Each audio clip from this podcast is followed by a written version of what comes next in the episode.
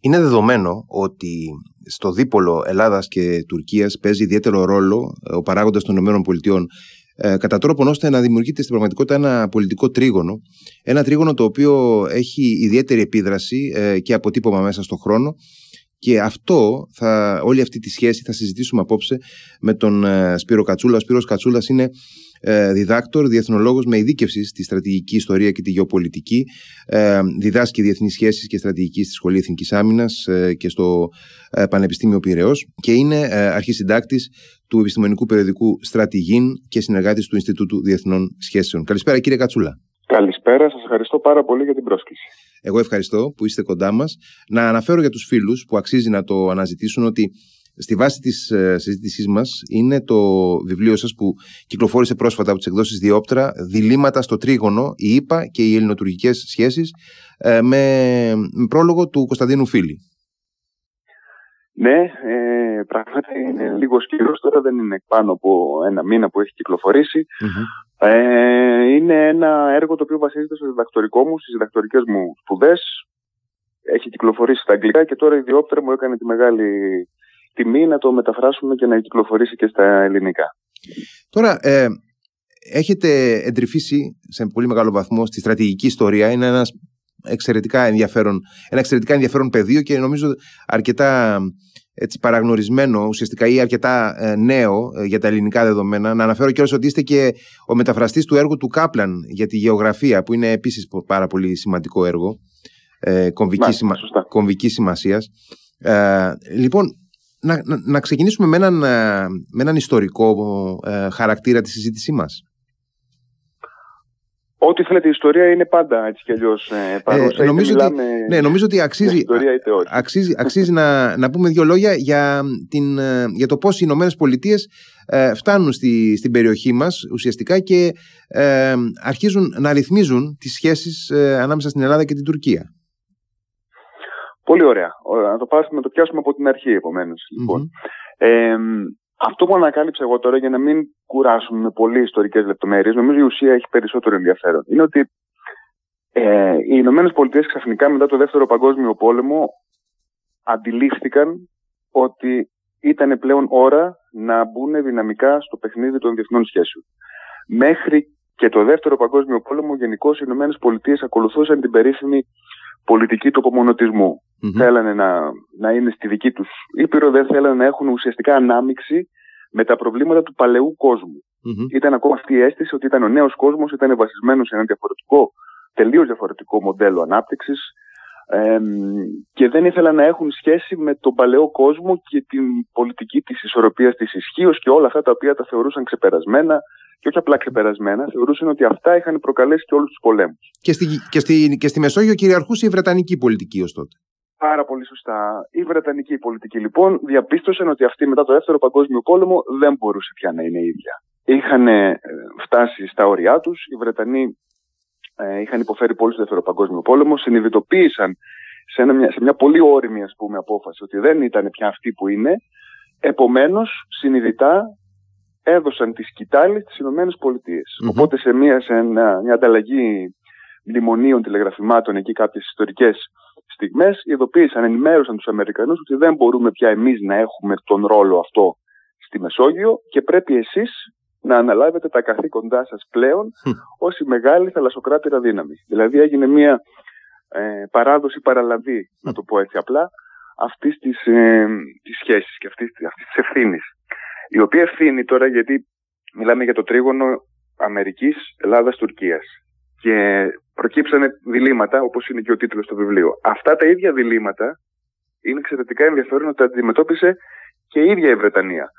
Όσο ήταν αυτή εδώ ο ρυθμιστης των πραγμάτων και όσο ήταν αυτή η κυρίαρχη δύναμη όπως πολλές συστάσεις αναφέρατε. Δηλαδή καθόλου το 19ο αιώνα, δηλαδή τον αιώνα που η Ελλάδα σιγά σιγά μεγάλωνε και ο μεγάλος ασθενής της Ευρώπης δηλαδή η Οθωμανική Αυτοκρατορία σιγά σιγά έπεστε, όλες αυτές τις κρίσεις που προέκυψαν μεταξύ των δύο πλευρών, η Βρετανία ήταν αυτή που αντιμετώπισε τα διλήμματα, τα ίδια διλήμματα. Δηλαδή ήθελε και τους δύο, χρειαζόταν και τους δύο, και την Ελλάδα και την Τουρκία, για τους ίδιους σκοπούς που οι Ηνωμένες Πολιτείες τους χρειάζονται, ακόμα και σήμερα να πω εγώ, να φτάσω μέχρι σήμερα δηλαδή σε σχέση με, την, με τον κομβικό γεωγραφικό χώρο που καλύπτουν, τόσο ως προς την εγκύτητά τους προς τη Μέση Ανατολή, όσο πρωτίστως προς την ανάσχεση του μεγάλου, ε, της μεγάλης δύναμης που καλύπτει την Ευρασία, δηλαδή με απλά λόγια τη Ρωσία. Είτε αυτή είναι με τσάρο, είτε είναι με κομμουνιστικό καθεστώς, είτε είναι με τον Πούτιν.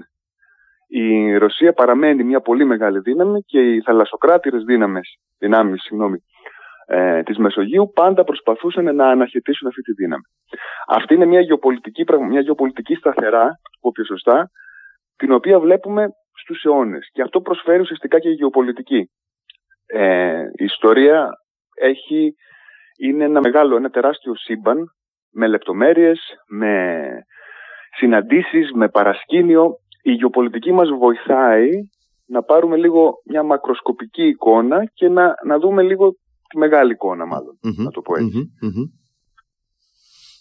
Οπότε, ε, η, στα πρώτα βήματα του ψυχρού πολέμου η Ελλάδα και η Τουρκία εντάσσονται στο, ε, στο ε, ευρύτερο σχέδιο, το στρατηγικό σχέδιο των ΗΠΑ για την περιοχή.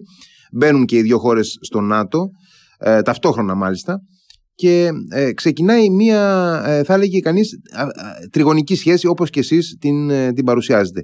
Και έχετε επιλέξει να την χαρτογραφήσετε αυτή τη σχέση ε, μέσα από μια σειρά από κρίσεις. Κρίσεις μεταξύ Ελλάδας και Τουρκίας, έτσι δεν είναι; Ναι, ακριβώς. Ε, έχουμε το περίφημο δόγμα Τρούμαν, Μάρτιο του 1947, το οποίο έχει από μόνο του μέσα μια γεωπολιτική χρειά, γιατί ο ίδιος ο πρόεδρος Τρούμαν έπρεπε να ουσιαστικά να πείσει τους Αμερικανούς ότι άξιζε να δώσουμε 400 εκατομμύρια δολάρια τότε, για την εποχή εκείνη είναι πολύ μεγάλο ποσό, τεράστιο ποσό, σε δύο χώρες που δεν είχαν καμία σχέση με εμάς, πολύ μακριά, για γεωπολιτικούς λόγους. Και λέει ότι μια απλή ματιά στο χάρτη εξηγεί γιατί πρέπει να το κάνουμε αυτό. Το έδωσε έτσι απλά και λαγωνικά.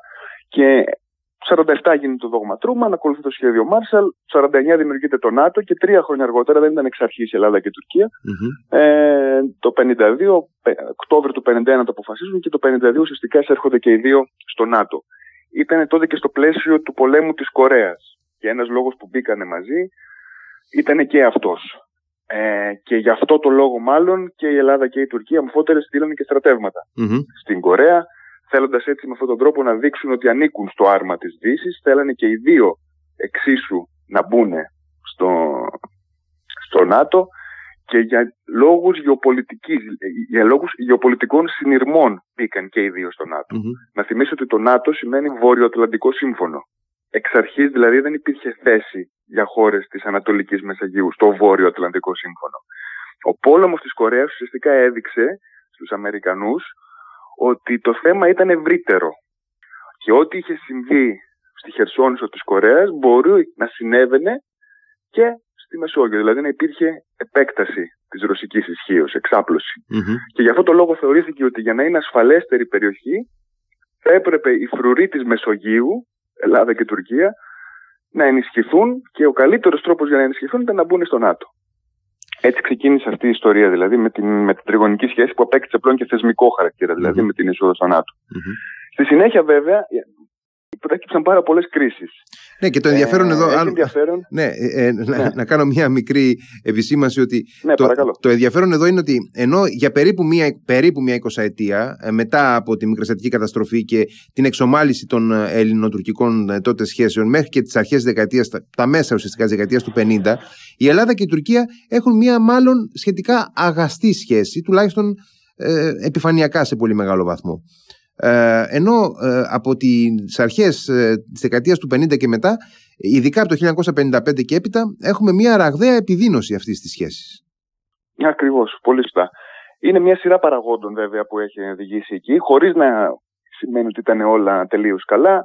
Και για το δεύτερο παγκόσμιο πόλεμο υπάρχουν έτσι κάποιες mm-hmm. μεγάλες σκιές. Mm-hmm. Ως ουδέτερος, ως επιτίδιος ουδέτερος η Τουρκία τότε φρόντισε πρωτίστως τα συμφέροντά της και για να μην μπούμε στις λεπτομέρειες του Δευτέρου Παγκοσμίου, δεν ήταν οι σχέσεις μας και πάντα δηλαδή καλύτερες. Mm-hmm. Γενικώς όμως, κατά γενική ομολογία, πράγματι οι σχέσεις ήταν αρκετά καλές δεδομένου ότι δεν υπήρχε η, η φοβία μεταξύ των δύο πλευρών και έτσι και οι μεγάλες δυνάμεις και η Βρετανία και οι Ηνωμένες Πολιτείες θεωρούσαν ότι τα πράγματα δεν θα, ε, δεν θα πήγαιναν σε κάποια κακή κατάσταση, δεν θα πηγαίναμε σε κάποια κρίση. Υπήρχε αυτή η, η εντύπωση τέλος πάντων. Παρότι οι Βρετανοί προειδοποίησαν λίγο τους Αμερικανούς ότι ξέρετε υπάρχει και αυτό το ενδεχόμενο.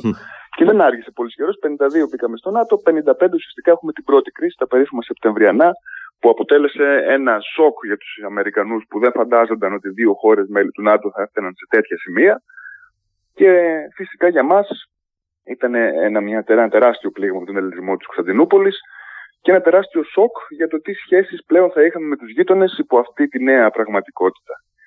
Και το σοκ προέκυψε για την Ελλάδα και από την αντίδραση των Αμερικανών τότε, γιατί είναι χαρακτηριστικό ότι οι μαρτυρίες των Αμερικανών αξιωματούχων από τα Σεπτεμβριανά εκείνης της εποχής ήταν ε, ένας αποτροπιασμός.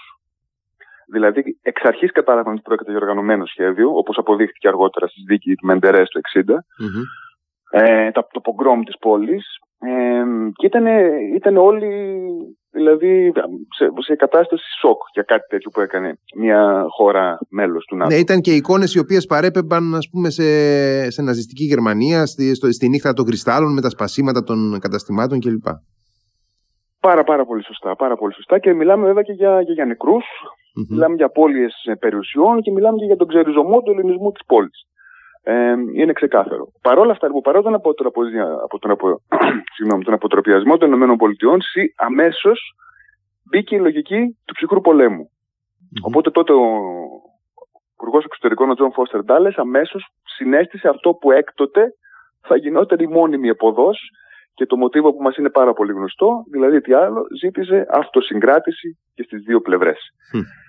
Στην ε, Ελλάδα αυτό ακούστηκε σαν ένα τεράστιο χαστούκι αυτοσυγκράτηση γιατί; Ένιωθε ότι ήταν ε, ε, το θύμα, πολύ σωστά κιόλας, δικαιολογημένα, όλος ο κόσμος το αισθανόταν έτσι, οπότε θεώρησε ότι ήταν τεράστια αδικία εις βάρος της αυτό το πράγμα.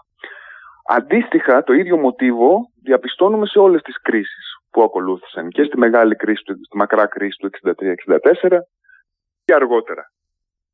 Ε, και αυτό ήταν που ουσιαστικά και κίνησε και το δικό μου ενδιαφέρον για να σας πω να ασχοληθώ με αυτό το, το, το θέμα πιο, πιο συγκεκριμένα γιατί αυτό το μόνιμο το μοτίβο, το επαναλαμβανόμενο της δίκτυα αυτοσυγκράτηση για τα μεγαλύτερα συμφέροντα της Δύσης, του δυτικού κόσμου, του ΝΑΤΟ, ήταν κάτι που, μου, που δεν μπορούσα έτσι να το καταλάβω. Και ψάχνοντας είδα ότι πίσω από κάθε επανάληψη αυτής της προτροπής για αυτοσυγκράτηση υπήρχαν οι ίδιοι γεωπολιτικοί λόγοι.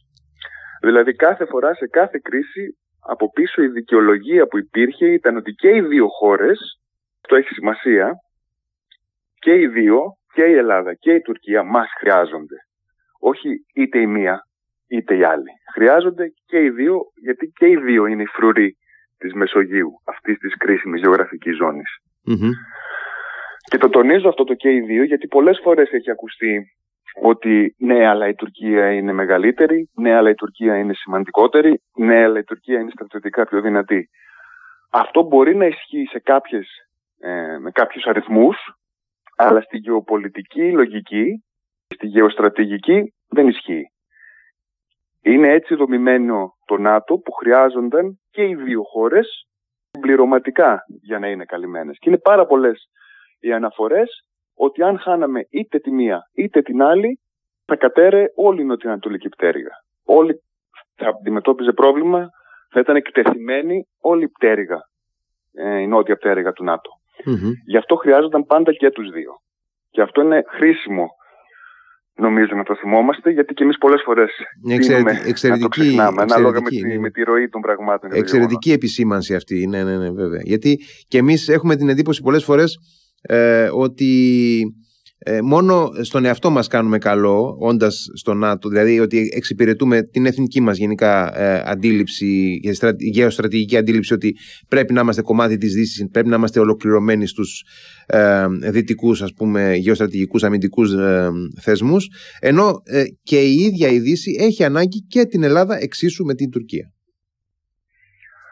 Ασφαλώς. Ε, ένα βασικό που υπάρχει του συμμάχου δεν τους επιλέγει κανείς ούτε από καλή καρδιά, ούτε από συμπάθειες, ούτε από τίποτα τέτοιο. Είναι καθαρά λόγω, λόγω συμφέροντος και στους συμμάχους επενδύεις πέρα από τα συμφέροντά σου, τα ζωτικά σου συμφέροντα, επειδή έχει χρόνο και χρήμα. Δηλαδή δεν θέλεις να τους χάσεις για κανέναν λόγο. Οπότε αυτό ήταν ουσιαστικά και η ουσία του διλήμματος. Κάθε φορά που προέκυπτε μια κρίση μεταξύ Ελλάδας και Τουρκίας, προέκυπτε το εξής δίλημα. Τι κάνω, πώς τους αντιμετωπίζω, πώ τους συγκρατώ, ώστε να μην διακινδυνεύσουμε να χάσουμε τον έλεγχο της Μεσογείου. Αν χανόταν ένας από τους δύο, και πώς θα χανόταν, αν αισθανόταν ρηγμένος, να το πω έτσι πάρα πολύ απλά. Αν αισθανόταν ότι από τη συμπεριφορά των Αμερικανών ε, έχαναν, τα, έχαναν τα συμφέροντά του. Αυτό φοβόντουσαν ότι θα τους οδηγούσε είτε τον έναν είτε τον άλλον, δηλαδή είτε την Ελλάδα είτε την Τουρκία, να αναζητήσει αλλού συμμάχους και φίλους. Και ο κίνδυνος πάντα ήταν να τους αναζητήσει τη Σοβιετική Ένωση. Και το ενδιαφέρον είναι ότι πολλές φορές οι δύο χώρες μετά από κάποια κρίση που δεν εξελίχθηκε έτσι όπως την περίμεναν, στράφηκαν προς τη Σοβιετική Ένωση. Έστω για αντιπερισπασμό, έστω για εξισορρόπηση της εξάρτησης, έστω για κάποια ανταλλαγή. Κάποια συμφωνία, κάποια οικονομική συμφωνία, κάτι τέτοιο. Σίγουρα σε κάθε περίπτωση πάντως σκοπός ήταν ε, να εξισορροπήσουν τον άλλον και την άλλη χώρα και να εξισορροπήσουν και τις σχέσεις τους με τις ΗΠΑ. Είναι ένα μοτίβο το οποίο ξέρετε, το βλέπω, παρατηρούμε σε κάποιο βαθμό και σήμερα. Οπότε, γι' αυτό είπατε στην αρχή, είναι ιστορικό μεν το, το βιβλίο, αφορά μια συγκεκριμένη περίοδο, αλλά ταυτόχρονα τα διδάγματα νομίζω είναι και πάρα πολύ σύγχρονα για όσα βλέπουμε και σήμερα. Ασφαλώς και είναι ένα, είναι ένα μοτίβο το οποίο βλέπουμε ότι επιβεβαιώνεται και μετά τη, τη, τη λήξη του ψυχρού πολέμου, για παράδειγμα με την κρίση των ημείων και, και αργότερα. Οπότε προφανώς έχει αυτοτελή αξία η διατύπωση του μοτίβου, ε, η, η τεκμηρίωσή του και η, η διάγνωση των, ε, των επιλογών και των σκέψεων ε, πίσω από τη συμπεριφορά των Ηνωμένων Πολιτειών. Να, να ρωτήσω κάτι. Ε, οι, οι κρίσεις που σημάδεψαν την ελληνοτουρκική σχέση σε όλη, στο, στη διάρκεια αυτών των δεκαετιών δεν ήταν όλες ε, ταυτόσιμου περιεχομένου. Δηλαδή είχαμε στην αρχή ε, θέματα τα οποία βάζανε στο, στο επίκεντρό τους στην Κύπρο. Ε, είχαμε θέματα τα οποία είχαν να κάνουν και με τις ελληνικές μειονότητες ε, ε, όπως αυτή της Κωνσταντινούπολης. Είχαμε στη συνέχεια από ένα σημείο και μετά τα ζητήματα του Αιγαίου να μπαίνουν στο, στο παιχνίδι θέματα όπως η εκμετάλλευση των υδρόγων ανθράκων και τα, τα τελευταία χρόνια Βέβαια, ε, έχουμε πάει και σε άλλα ζητήματα όπως η στρατιωτικοποίηση των νησιών του Ανατολικού Αιγαίου κλπ. Αλλά η ουσία είναι ότι ε, αυτές οι κρίσεις που περιγράφονται και στο βιβλίο και ε, ουσιαστικά σημάδεψαν την πορεία των ελληνοτουρκικών σχέσεων δεν ήταν όλες ε, αποκλειστικά και μόνο για ένα θέμα αλλά για μια σειρά θεμάτων. Υπήρξε διαφοροποίηση των τοποθετήσεων των ΗΠΑ ανάλογα με τα θέματα που προκάλεσαν, τα προβλήματα που προκάλεσαν κάθε φορά τις κρίσεις ή αυτό ήταν κάτι το οποίο δεν τους απασχολούσε απλά; Πολύ ωραία ερώτηση. Έχετε απόλυτο δίκιο. Δεν είναι όλες οι κρίσεις ίδιες. Και αυτό είναι κάτι που χρειάζεται να το θυμόμαστε και εμείς για σήμερα. Γιατί καμιά φορά προσπαθούμε να θυμηθούμε και να κάνουμε ιστορικές αναλογίες με κρίσεις του παρελθόντος, ενώ αυτό είναι τελείως λάθος. Είναι αναχρονισμός, ιστορικός αναχρονισμός κάθε γεγονός, κάθε ιστορικό γεγονός έχει τη δική του πραγματικότητα. Γιατί αφορά συγκεκριμένα πρόσωπα και συγκεκριμένο ιστορικό πλαίσιο που δεν είναι το ίδιο. Ε, οπότε κάθε κρίση αξίζει τη δική της εξέταση και τα δικά της συστατικά στοιχεία. Σίγουρα δεν είναι όλες το ίδιο. Αυτό που έχουν όλες κοινό είναι ότι σε όλες υπήρχε είτε λιγότερο είτε περισσότερο η απειλή κλιμάκωσης σε πόλεμο ακόμα και στα Σεπτεμβριανά υπήρχε πρώτη σκέψη για, για μια ισχυρή δυναμική Ε, πολύ δε περισσότερο φυσικά στη μεγάλη κρίση του 1974 δεν το συζητώ. Αλλά και σε όλες τις και για το Αιγαίο του 1976 και το 1987 και φυσικά για την Κύπρο στη μακρά κρίση του 1963 και, στο, ναι. και στην κρίση του 1967. Σε όλες, και το 1987 οπωσδήποτε φτάσαμε πολύ κοντά σε όλες φτάσαμε πολύ κοντά. Αυτό είναι το κίνδυνο και γι' αυτό το λόγο σε όλες, όπως ρωτήσατε, η αντίδραση των Αμερικανών ήταν η ίδια. Ήταν ο ίδιος φόβος. Ότι κάτι θα γίνει, ε, θα εκτραχυνθούν τα πράγματα, θα εκτραχυνθεί η κατάσταση και αυτό τι φοβόντουσαν πάνω απ' όλα; Ότι θα δώσει πάτημα στη Σοβιετική Ένωση. Θα δώσει πάτημα στη Σοβιετική Ένωση να εμπλακεί και να κάνει αυτό που φοβόντουσαν πάντα οι Αμερικανοί ότι θα κάνει. Να χωρίσει τους συμμάχους του ΝΑΤΟ, να προκαλέσει πρόβλημα στο ΝΑΤΟ. Και κατ' επέκταση φυσικά να πατήσει σε μια χώρα του ΝΑΤΟ. Αυτό ήταν τεράστιος φόβος. Οπότε, παρότι λοιπόν κάθε κρίση είναι μοναδική, με συγκεκριμένα πρόσωπα και με συγκεκριμένες, ε, συγκεκριμένα αίτια, ε, υπάρχουν κάποιες δυναμικές που παραμένουν εντυπωσιακά οι ίδιες. Ο λόγος είναι η γεωπολιτική, ο λόγος είναι ο φόβος των Αμερικανών ότι θα απολέσουν τον έλεγχο της περιοχής και ότι θα δώσουν πάτημα στους ε, στους Σοβιετικούς τότε.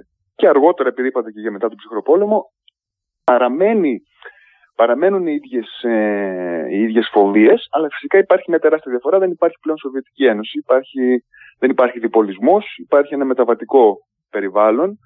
Γι' αυτό το λόγο και εγώ στοχεύω την ανάλυση μου στο ψυχροπολεμο και καλά να είμαστε πρέπει να ακολουθήσει ένα άλλο δεύτερο βιβλίο Πρωτοθεός που θα αναλύει περισσότερο την, την περίοδο μετά τον ψυχροπόλεμο. Το οποίο Κάποια στοιχεία παραμένουν αλλά υπάρχουν και κάποιες σημαντικές διαφορές.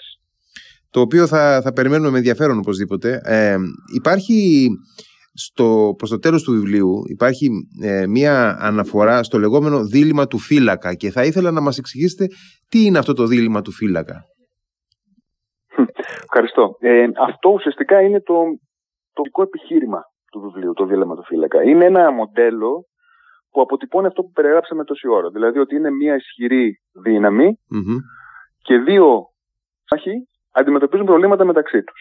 Αυτό ενώ για μας πλέον είναι ένα βίωμα και σχεδόν αυτονόητο, στον υπόλοιπο κόσμο και στην διεθνή βιβλιογραφία αποτελεί ένα παράδοξο, μια εξαίρεση προφανώς. Οι σύμμαχοι δεν πολεμούν μεταξύ τους, του εναντίον είναι μαζί για να πολεμήσουν έναν κοινό τρίτο εχθρό. η, η, παρα, η σχιζοφρενική κατάσταση εδώ στη, στην περιοχή αποτελεί μια ενδιαφέρουσα έτσι, θεωρητική Το δίλημα του Φέλεκα λοιπόν αποτιμώνει αυτό ακριβώς το πράγμα. Όταν έχεις εσύ δύο δικούς σου συμμάχους, οι οποίοι τελικά πολεμούν μαζί μεταξύ τους και αυτό σου προκαλεί προβλήματα.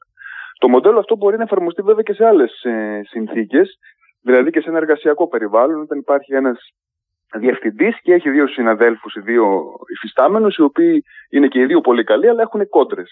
Τι κάνεις; Το λέω γιατί η λογική, επειδή άνθρωποι, αξιωματούχοι κλήθηκαν να συγχειρευτούν αυτή τη σχέση, είναι η ίδια πάνω κάτω. Ότι χρειάζεσαι και τους δύο εξίσου, αλλά ξέρεις ότι αν με τον τρόπο σου, με τη στάση σου ευνοήσεις τον έναν, θα αποξενώσεις τον άλλον τι η δυναμική είναι που σου προκαλεί το μεγαλύτερο Γιατί επειδή μιλάμε για συμμάχους ή συναδέλφους που χρειάζεσαι, δεν υπάρχει ο τρόπος της απειλής χρήσης βίας.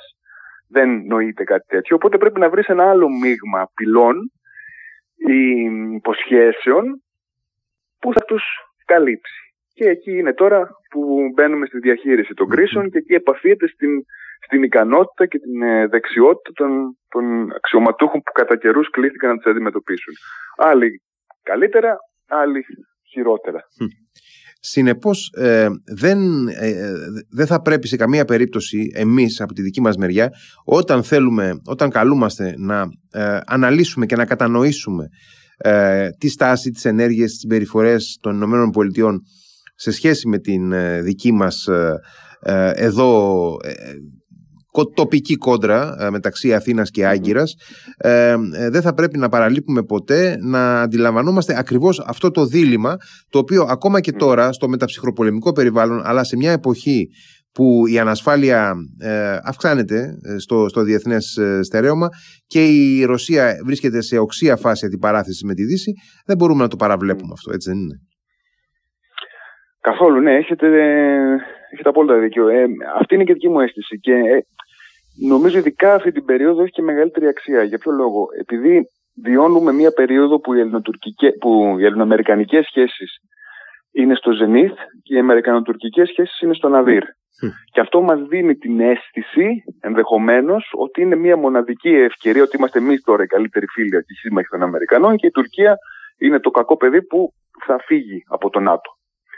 Ε, δική μου αίσθηση είναι ότι αυτό είναι να το πιστεύουμε. Θεωρώ ότι οι Ηνωμένες Πολιτείες χρειάζονται την Τουρκία πάρα πολύ, ακόμα στον ίδιο βαθμό και δεν θέλουν να τη χάσουν. Δεν τους αρέσει ο Ερντογάν, αλλά εξακολουθούν να επιθυμούν την Τουρκία.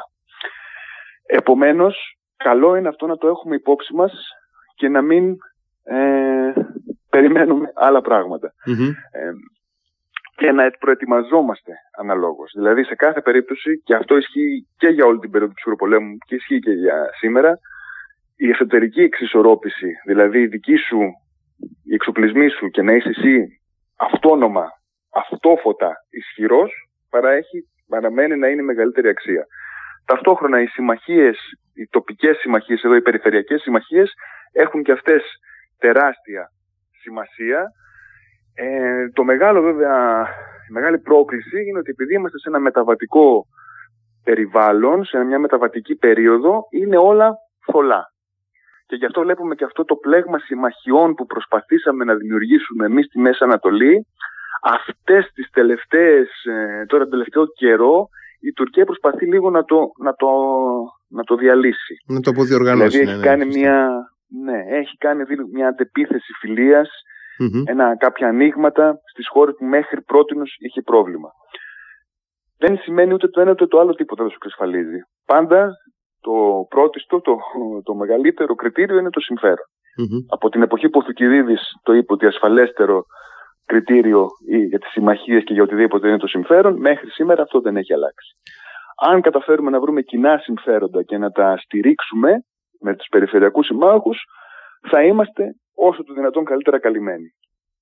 Εξαιρετικά χρήσιμη επισήμανση, γιατί εμείς έχουμε την τάση, την πολύ ισχυρή τάση, να αντιλαμβανόμαστε με συναισθηματικούς όρους τη διεθνή πολιτική και να θέλουμε πάντοτε να μας δείχνει κάποιος ότι μας αγαπάει, μας προτιμάει, εν πάση περιπτώσει ότι είμαστε οι καλοί.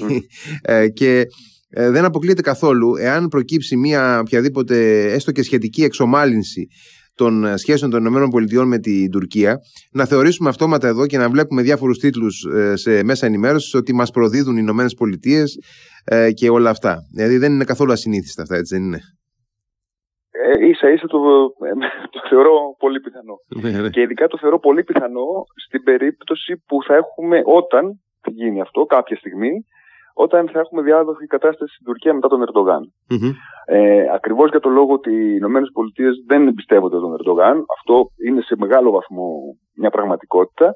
Κάποια στιγμή, συν το χρόνο, ο Ερντογάν θα φύγει από την πολιτική σκηνή. Τότε για τι ΗΠΑ θα, είναι, θα θεωρηθεί μια χρυσή ευκαιρία. Να ξαναγυρίσει δηλαδή η Τουρκία σε γνώριμα, ας πούμε, μονοπάτια και όποια και αν είναι η διάδοχη κατάσταση. Επομένως, θεωρώ ότι τότε θα γίνει μια προσπάθεια από τη Δύση, από τις ΗΠΑ, και ενδεχομένως τότε εμείς να θεωρήσουμε ότι πλέον χάσαμε ας πούμε, αυτό το, αυτή την καλή σχέση. Ναι, ναι. Παρ' όλα αυτά να πω το γεγονός ότι η, η, η, στρατηγική επένδυση που έχει γίνει με την Αλεξανδρούπολη και οι υπόλοιπες καλές σχέσεις διατηρούν ακέραια την αξία τους και ειναι πάρα πολύ σημαντικές.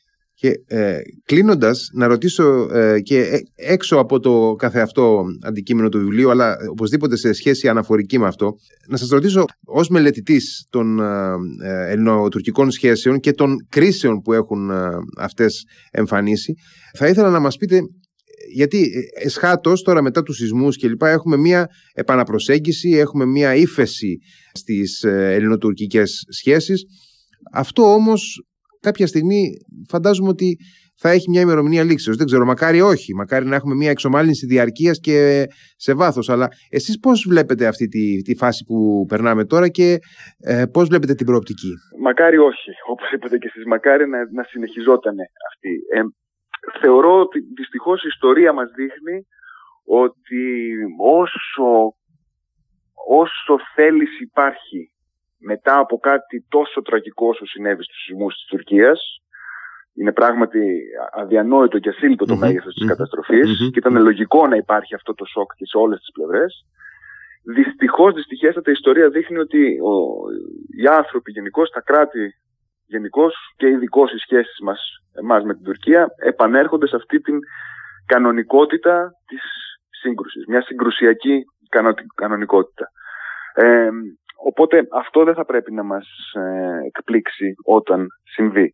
Παρόλα αυτά να πω το εξής. Αυτή η περίπτωση, η περίοδος ύφεσης παρουσιάζει ένα ενδιαφέρον, αυτό που ανέφερα προηγουμένως. Ενδεχομένως ο Ερτογάν όλη αυτή την περίοδο να σκέφτεται ότι η πολιτική που ακολουθούσε τον έχει οδηγήσει σε, έναν σε μια απομόνωση.